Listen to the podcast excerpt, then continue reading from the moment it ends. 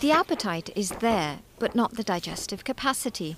For the past few months, I've been keeping a bland, stodgy diet to avoid offending my rebellious digestive system. My tongue, however, won't stay quiet. It hankers after sweet, sour, bitter, salty umami, oh, soya sauce.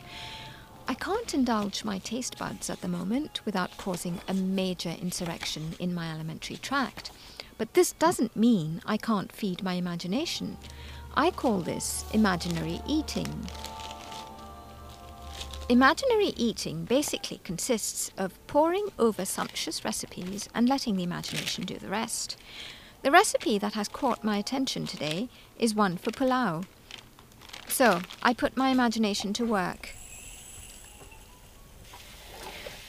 Soak a cup of basmati rice in water, soak a handful of raisins separately.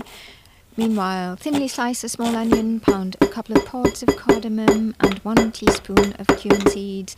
Mm, okay, now when the hour is up, drain the rice, heat a little ghee in a saucepan and saute the onions until golden brown. Add the cardamom cumin mixture to this along with half a teaspoon of turmeric powder. Now add the um, now add the rice and stir until it is evenly coated with the ghee and spices.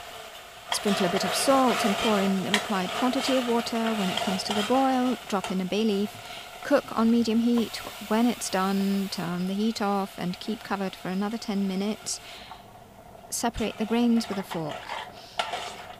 Strew the rice with the drained raisins and garnish with mint. Mmm, my imagination has left me salivating.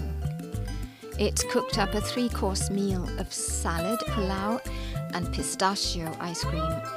My tongue is tantalized. My stomach's still empty, but my imagination is satiated. And the best part is that my digestive system is not upset. Oh, imagination, how sweet thou art in bringing us things we cannot have. écouter les infos, j'ai même vérifié dans le dico où c'était le Kurdistan. Peut-être bien qu'il est végétarien, j'ai prévu des filets de colin ou plus du poulet au piment.